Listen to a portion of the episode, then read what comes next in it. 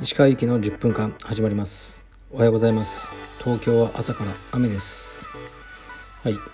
でも今日も5時半に起きてあのエニタイムフィットネスでトレーニングしてきました。有酸素運動をやりながら、えっと、ドキュメンタリー昨日からの続きですね。クライマーのエル・キャピタンをこう登ったえー、っとザ・ドーン・ウォールっていうあの、ドキュメンタリーだったんですけどめちゃくちゃ良かったですね。最後もう軽く泣いちゃいましたね。素晴らしいドキュメンタリーでした。おかげで楽にトレーニングできました。でそれからまあ腹筋とかちょっとやってね。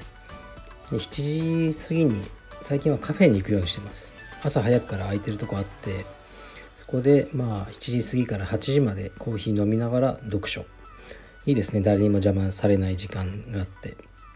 で8時に家に帰ってシャワー浴びて、えー、と息子と幼稚園。っていう感じですね。はい。じゃあレターいきます。ちょっと待ってくださいね。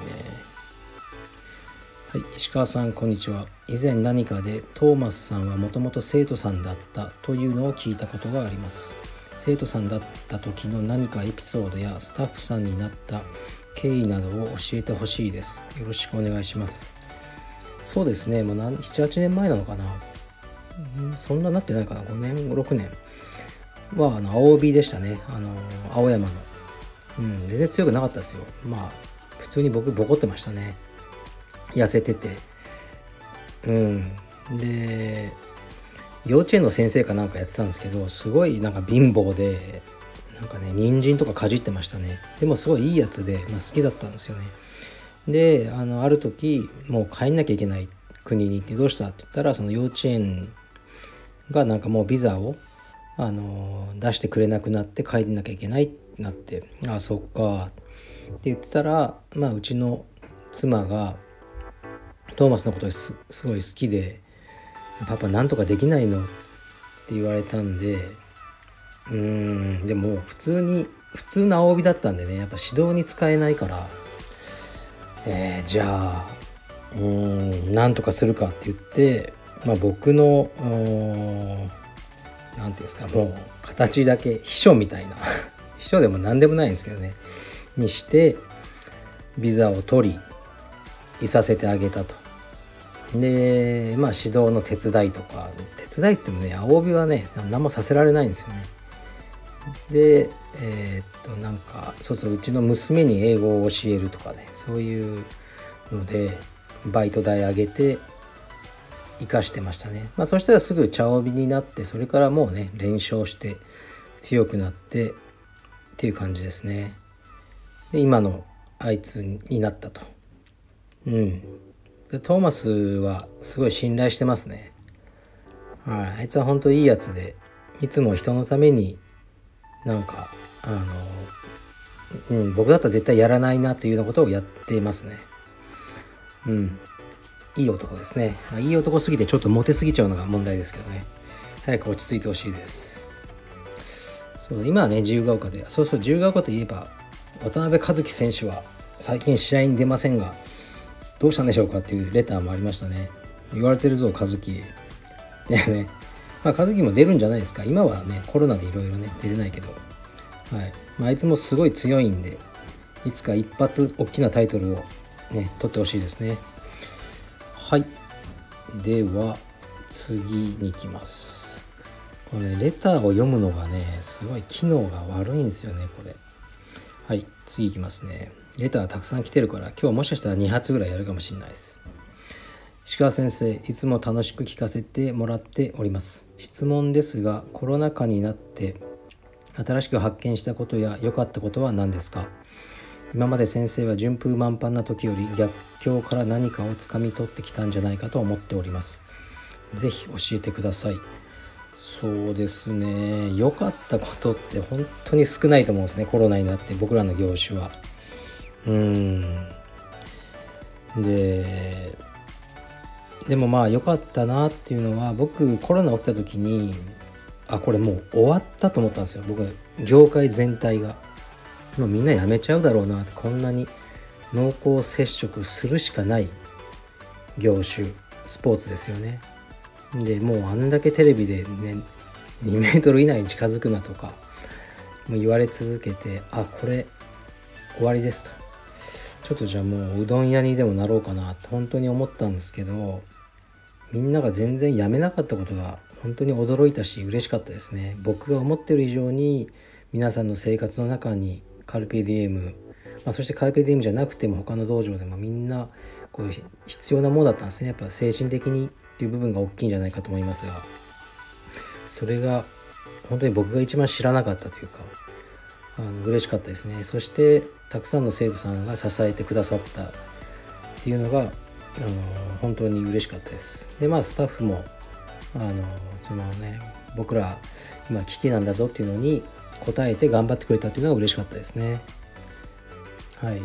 で新しく発見したってことはそんなにないんですがその健康の重要性っていうのは、まあ、僕はまあ身をもって本当に、ね、いつも思ってるんですよね。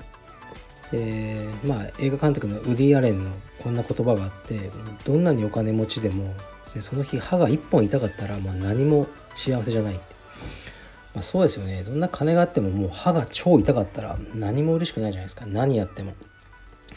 やっぱり同じことで健康ってすごく大事だと思うんです健康だったらもう貧乏でもいいんですよ。あの結局は。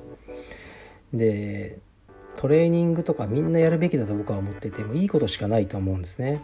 充実じゃなくてもですよ。で僕も毎日ね1時間ぐらいこう有酸素とかやってますけど1時間ってその24時間から見たら4%ぐらいじゃないですか。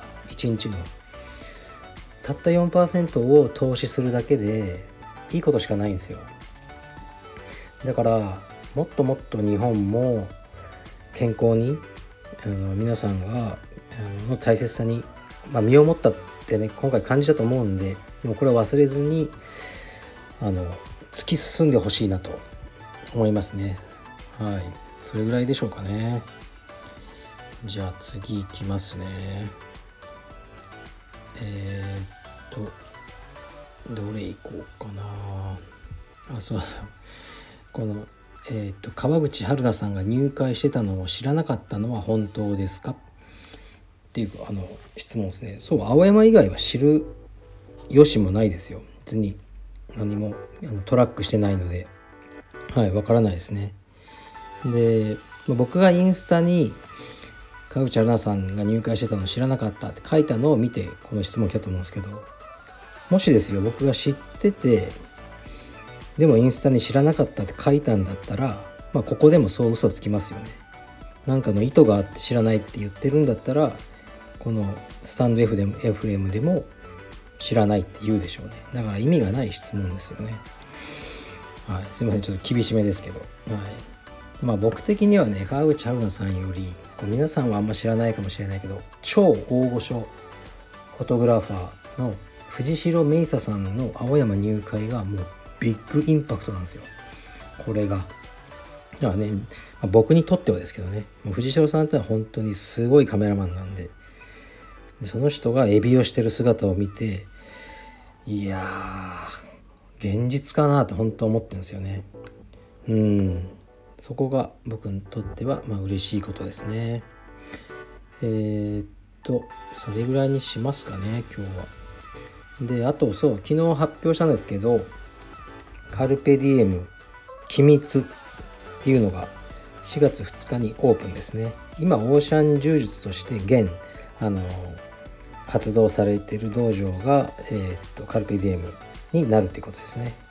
でまあオーナーさんともお話しさせていただいて、ね、あの僕がやれること説明してやれないことも説明して、えー、っとまあ、一緒にやっていきましょうって感じになったのでなかなかね機密遠いですがここからは。たまに行こうかなと。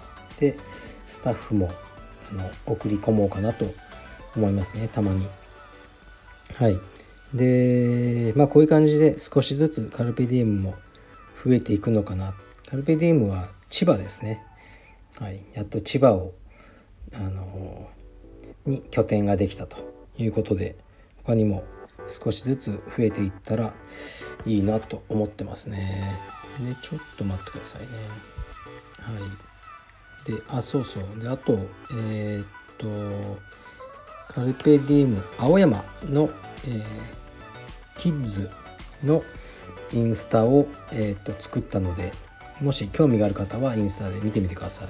これもねなかなか全ての50人ぐらいしかいないのかな青山のキッズは。でも全ての保護者の方にメールをして写真 OK かと。顔 OK いやあの遠くからちっちゃかったら OK 全部ダメとかね。アンケートを取ってあのそれに準じてねあのやってるので問題ないかなと思いますね。そういうのがねちょっと大事なんですよね。仕事でやるときは。名前は一切出さないっていう条件になってますね。でもこうねスパーリングとか見るとね僕が「おい言うた言うたパシロ言うた」とかねこう言っちゃってるんでね。あそれはちょっとねもう勘弁してほしいと思うんですけど。